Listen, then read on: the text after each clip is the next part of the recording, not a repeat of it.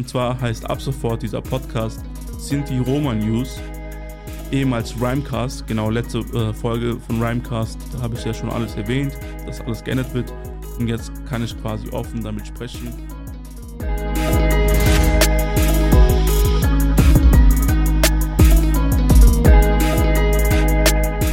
Herzlich willkommen zu einer neuen Podcast-Folge unter den neuen Namen. Und endlich darf ich es euch verkünden.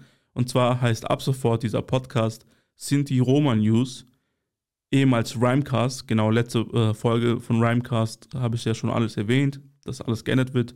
Und jetzt kann ich quasi offen damit sprechen.